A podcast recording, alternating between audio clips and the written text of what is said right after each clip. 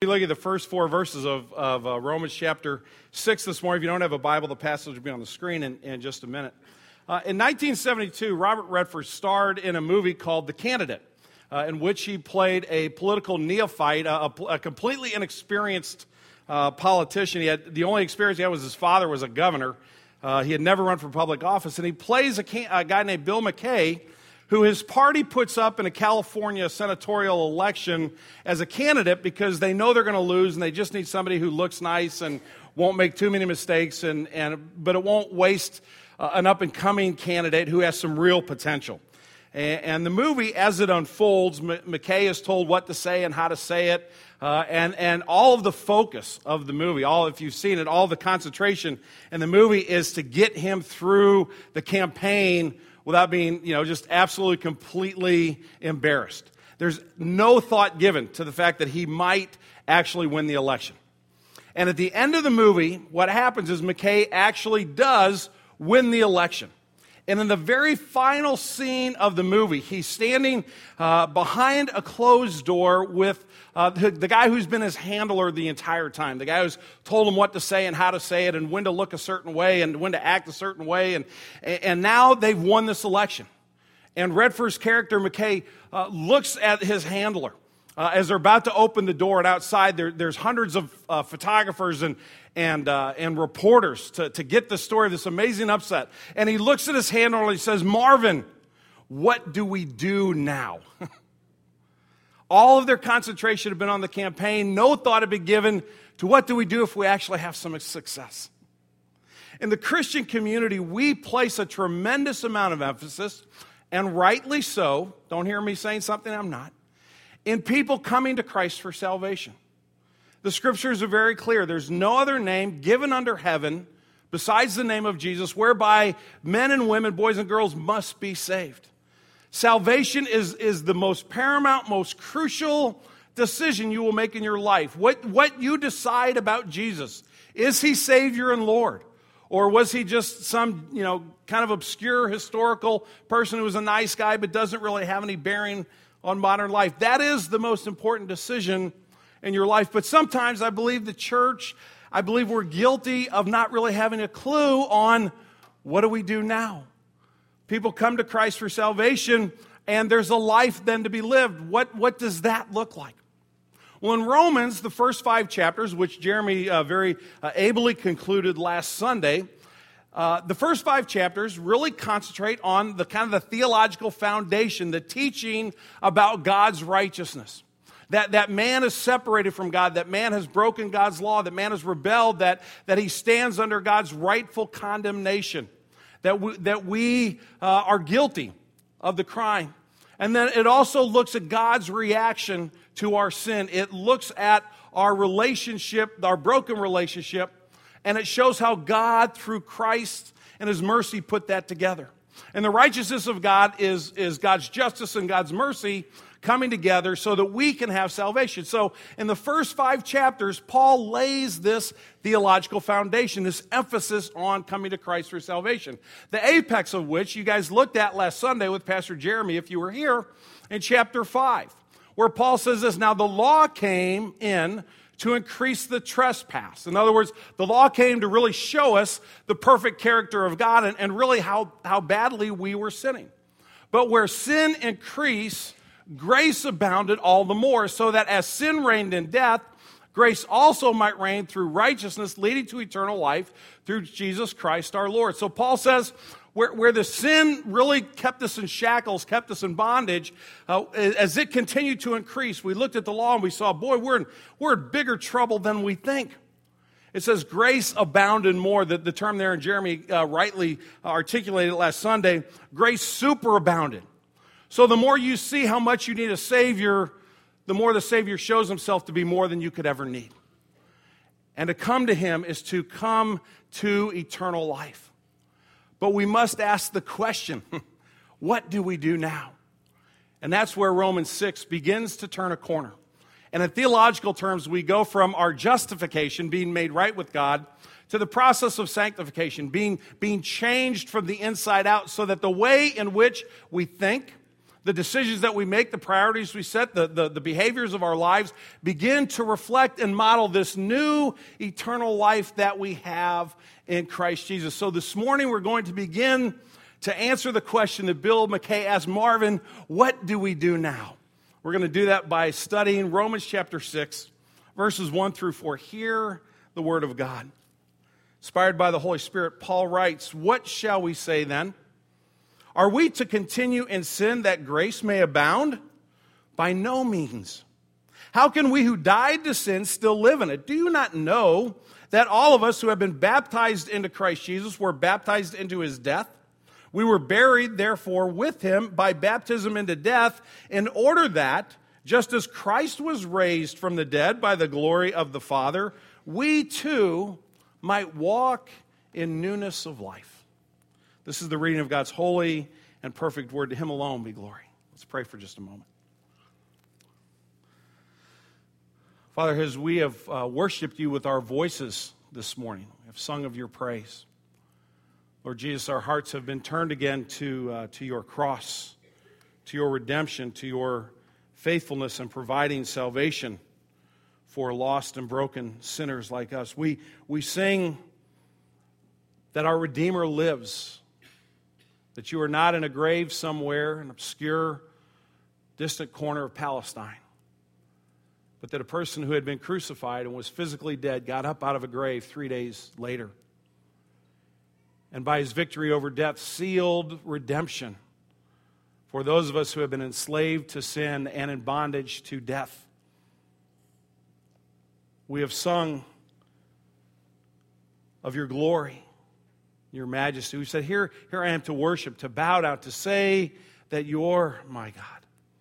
And then, Father, we have sung that, that you would take our lives, you take our hands, our feet, our thoughts, our actions, our, our finances, that you, you would use us to the glory of Jesus. So, Father, whether we were actually paying attention to what we were singing or kind of going through the going through the motions, or whether we didn't really understand the words, perhaps we haven't been to church before. This is a new experience for us, and we're not sure what all of that means. Father, I thank you that you know us and that you are here and you're present through your word and your Holy Spirit to speak into our lives. Father, I thank you that, that this worship service does not rest on the planning or the, or the words or the, or the thoughts of man, but it is your worship and your spirit is present. So, Lord, as we ask this question, what do we do now? We pray that, that you would teach us. Lord, my words are so inconsequential, they just absolutely do not matter. We hear the words of man all week long. We hear the philosophies, the opinions, the, the theories. Now, Father, we come to sit under your truth. Lord, don't let me botch it. Don't let me say things that ought not be said. Forgive me for my sin. Don't let me stand in the way of anybody in this room hearing your truth this morning. Lord Jesus, we pray that you would come and that you would be our teacher. We pray in your name. Amen.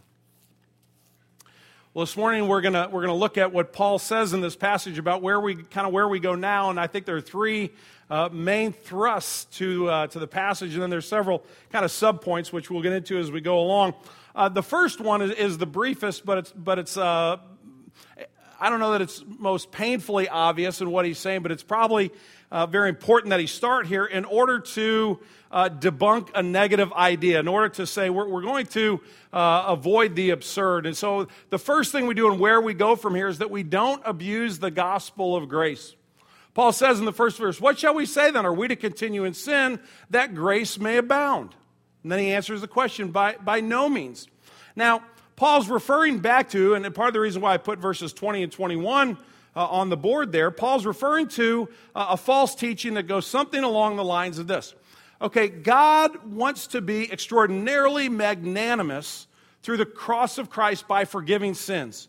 God wants to be known as the God who saves, the Redeemer, the one who is gracious.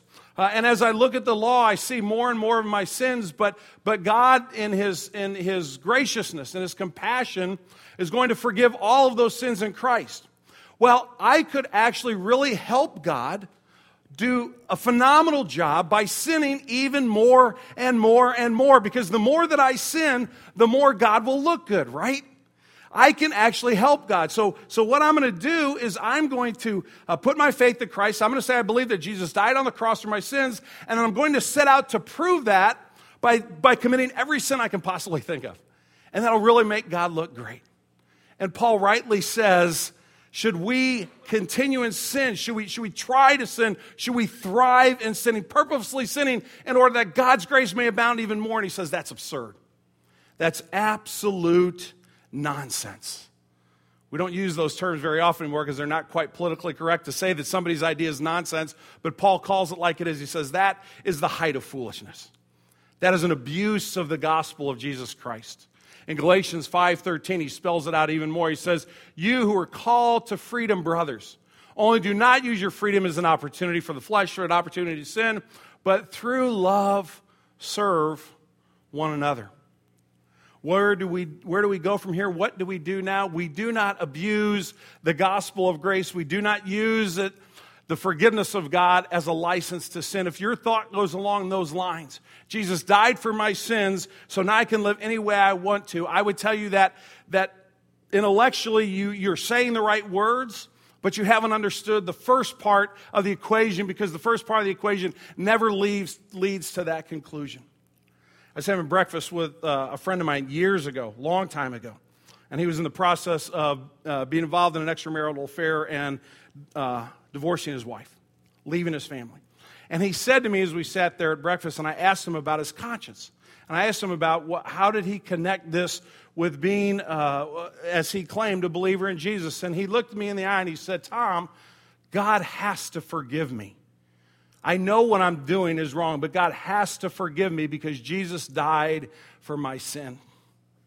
And at which point, in the Schneithorst restaurant in Frontenac, I said, Brother, you are standing on the precipice of hell itself. You cannot abuse the gospel. You don't know Jesus. His grace is never intended for you to go on sinning. To put it in a lighter note, it's kind of like giving your kid a whole bunch of money for spring break and to have them spend some of that money on buying a fake ID so they can go out and, and uh, misbehave. Not that that's ever happened to anybody I know. But you get the point.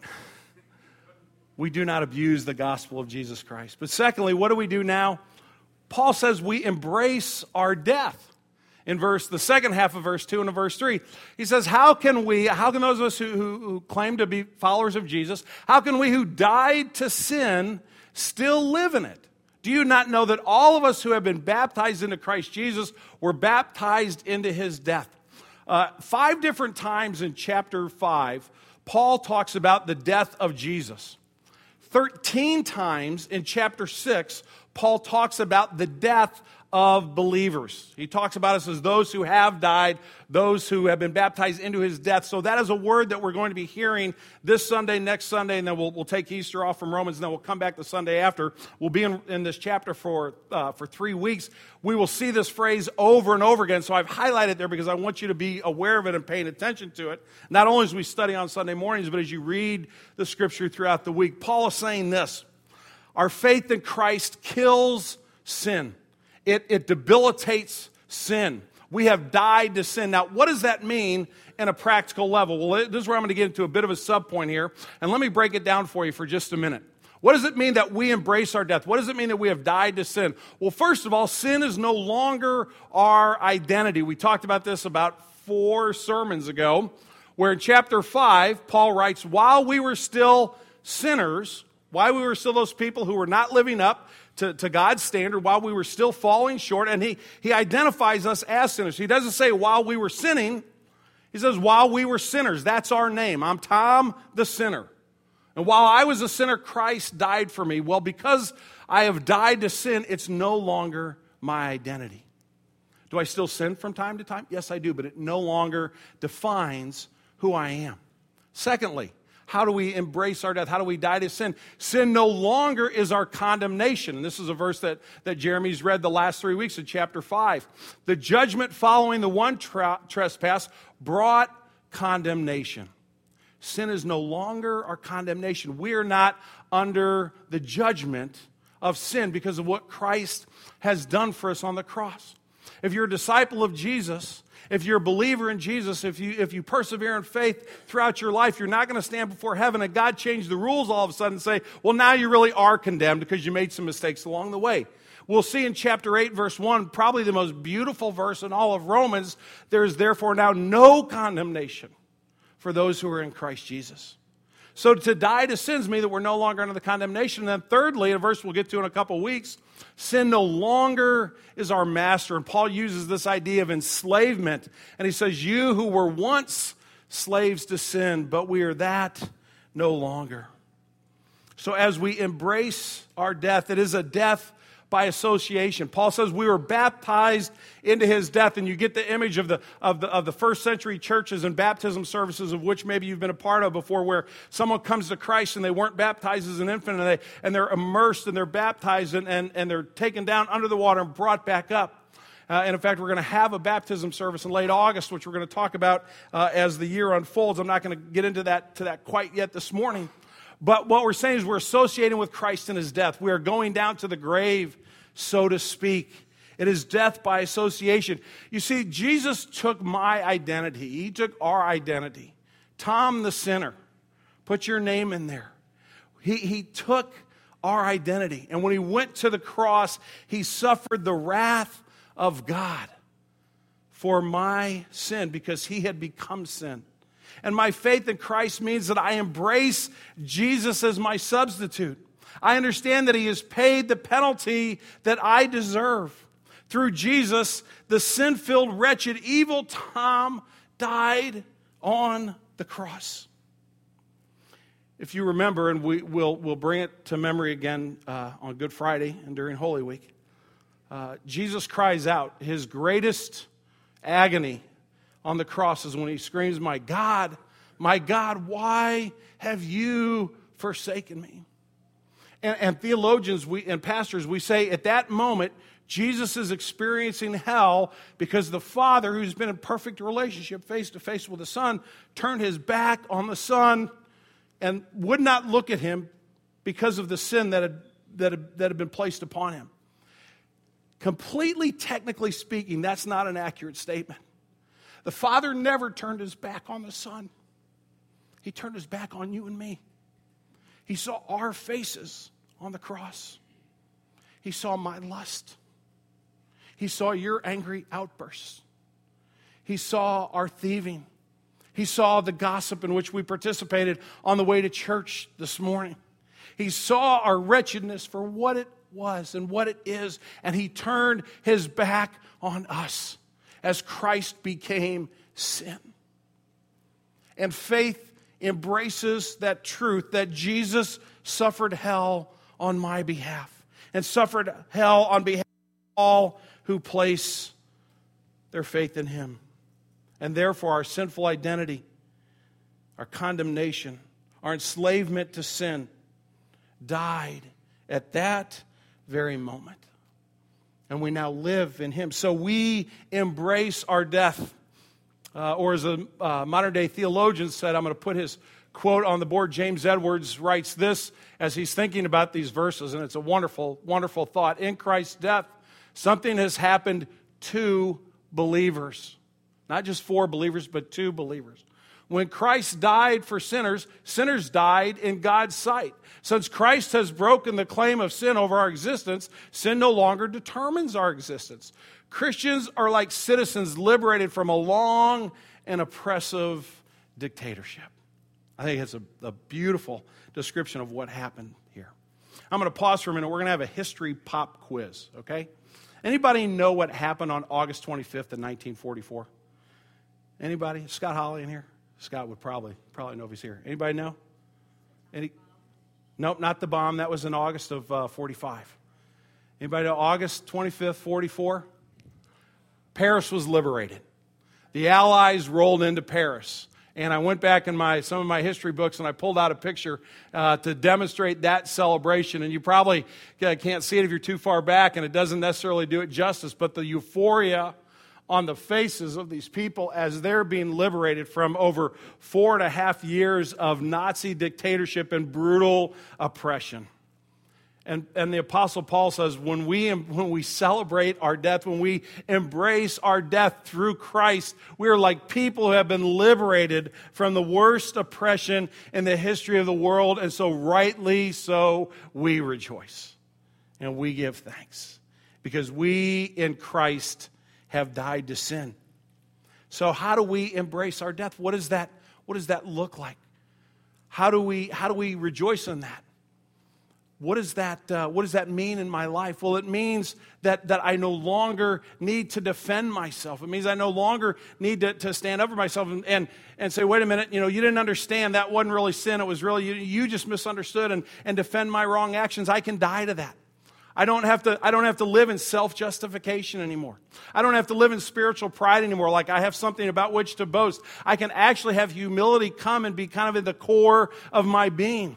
And so my relationships with, with you begin to look more like how Christ is relating to me. I can lose that, that judgmental spirit that so often nips at my heels where I look at you and say, Well, you're not quite as good as me. But then I remember that when God looked at me, he had to turn away because it was so awful. And then I see how, how Christ uh, has redeemed me, and I can begin to rejoice in a lifestyle that honors Christ, not in a lifestyle that says, Oh, good, now I get to go sin more so that I can make God look great. Embracing death might sound a bit macabre, but actually, it sets us free. Thirdly, what do we do now? Verse 4 says, We live in him.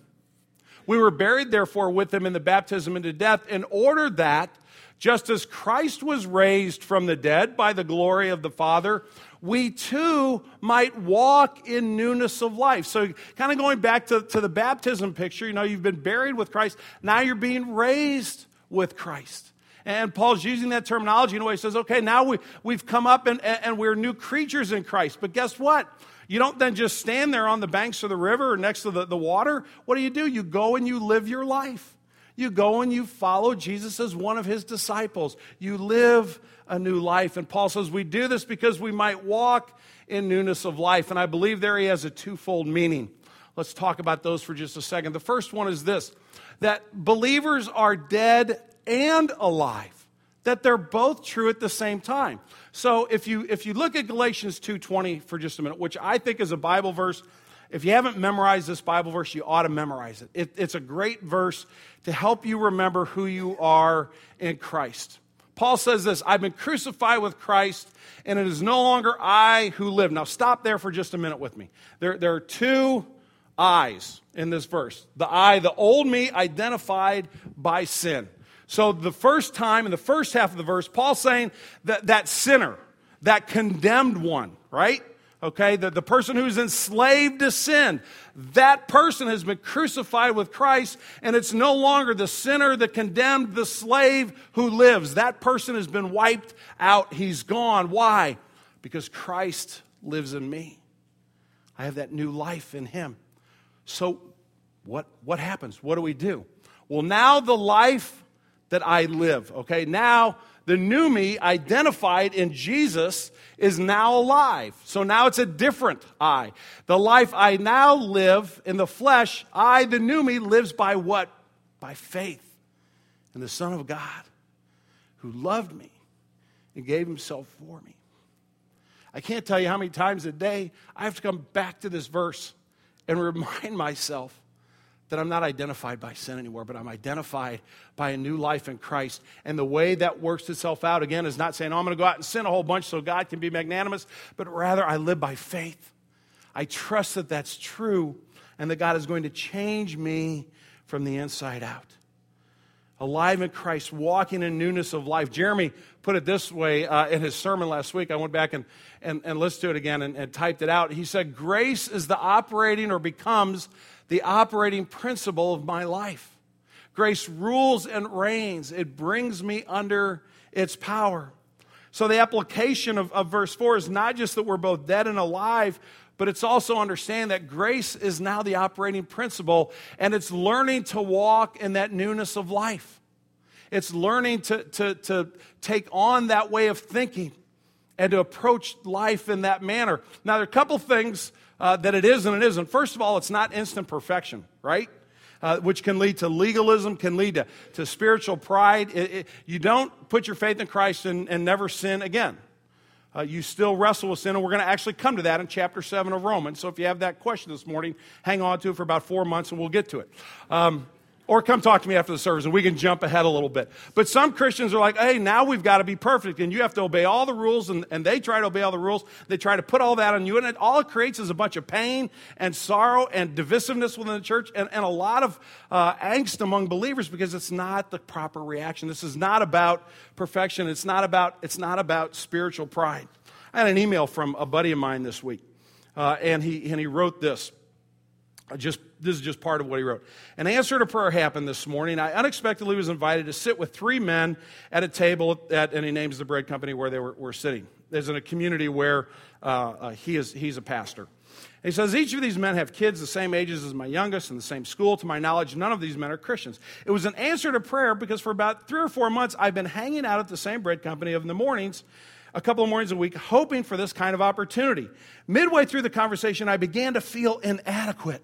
I actually had the thought, Tom Ricks would handle this so much better than I would. I wish Tom were here. Y'all didn't know how good you had it. I emailed him back and I said, Brother, don't ever utter those words again. I can't take that kind of temptation. I'm too quick to pride. It's not perfection, it's embracing the perfection that Christ has given us. Along those lines, it's also very much a process. It is a, a growth.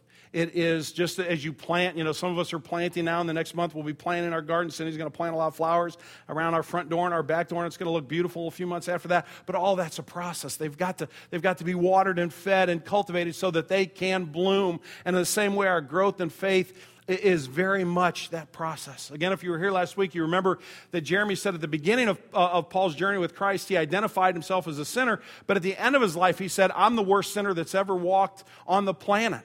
Now, I, I, can promise you that Paul was not sinning more at the end of his life than he was at that moment, but his realization of his sin and his need for a Savior had grown over the years so that he had come to appreciate more and more the grace in which he stood.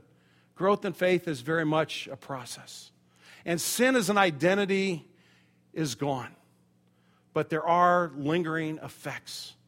If you've read uh, any, any stories from World War II or other stories where soldiers are, are coming back from the battlefield, maybe you've read about the, the post traumatic syndrome disorder, where even though they've been set free, a prisoner of war has been set free uh, from the prisoner of war camp, and they're back at home and they're safe and they're not experiencing uh, you know, the torture and all the things that happen to them as a POW, something can set that off and they can be right back there emotionally speaking.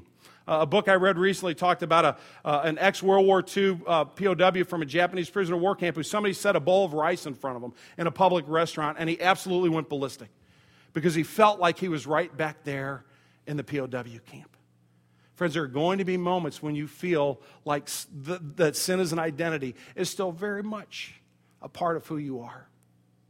We need to understand, as brothers and sisters in Christ, the growth process and the lingering effects. And we need to patiently and graciously walk alongside one another because it really is, in a sense, it's learning to walk again. it's learning to walk in a, in a different manner. It's learning to, to do something that you've kind of sort of done, but now you've got to do it in a radically uh, new and different way. It's unlearning some things and it's learning some things. I was reading this week uh, about a young lady named Tiffany Knight, uh, and uh, she was never going to walk because of, of a brain disorder she had. Uh, and there's a new uh, deal that neurosurgeons are doing, and I can't pronounce all the words, but I'll read the part of the quote that I understand. Um, and, and, it says this For patients with some uh, types of movement disorders, a deep brain stimulation procedure can be a godsend. Three months ago, Tiffany Knight could barely walk down a hallway. A movement disorder called something confined her to a wheelchair for, more, for most of her teen years. It was frustrating and crippling. It was just hell, she says. I was really, really depressed about it. I was embarrassed. I wasn't able to drive and go places. But today, Knight has a life. She walks so fast her grandmother can barely keep up. A procedure called deep brain stimulation, or DBS, is what helped her. Now, Knight's looking forward to starting her new life. I feel like I actually have a future now. Before I didn't, she says. I thought I was going to have to depend upon people the rest of my life. Now she can be as independent as she wants. The story doesn't really do justice to what the gospel does, but Tiffany Knight is learning to walk all over again. And for many of us who have been, who have been uh, living with the guilt and the shame and the pain of our sin, and we come to Christ, one of the things that we need to understand is that not only do we rejoice in dying with Christ, but we also rejoice in living with Him, and we're now learning again to walk. So, what do we do? How do we move forward? Well, as Paul says, we reject the absurd notion that grace in Christ Jesus is a freedom to sin. It just is foolish and it makes no sense. But we also joyfully embrace our death and our new life in the Lord Jesus Christ. And we begin together as individuals and as a community of believers to learn to walk in newness of life. Let's pray.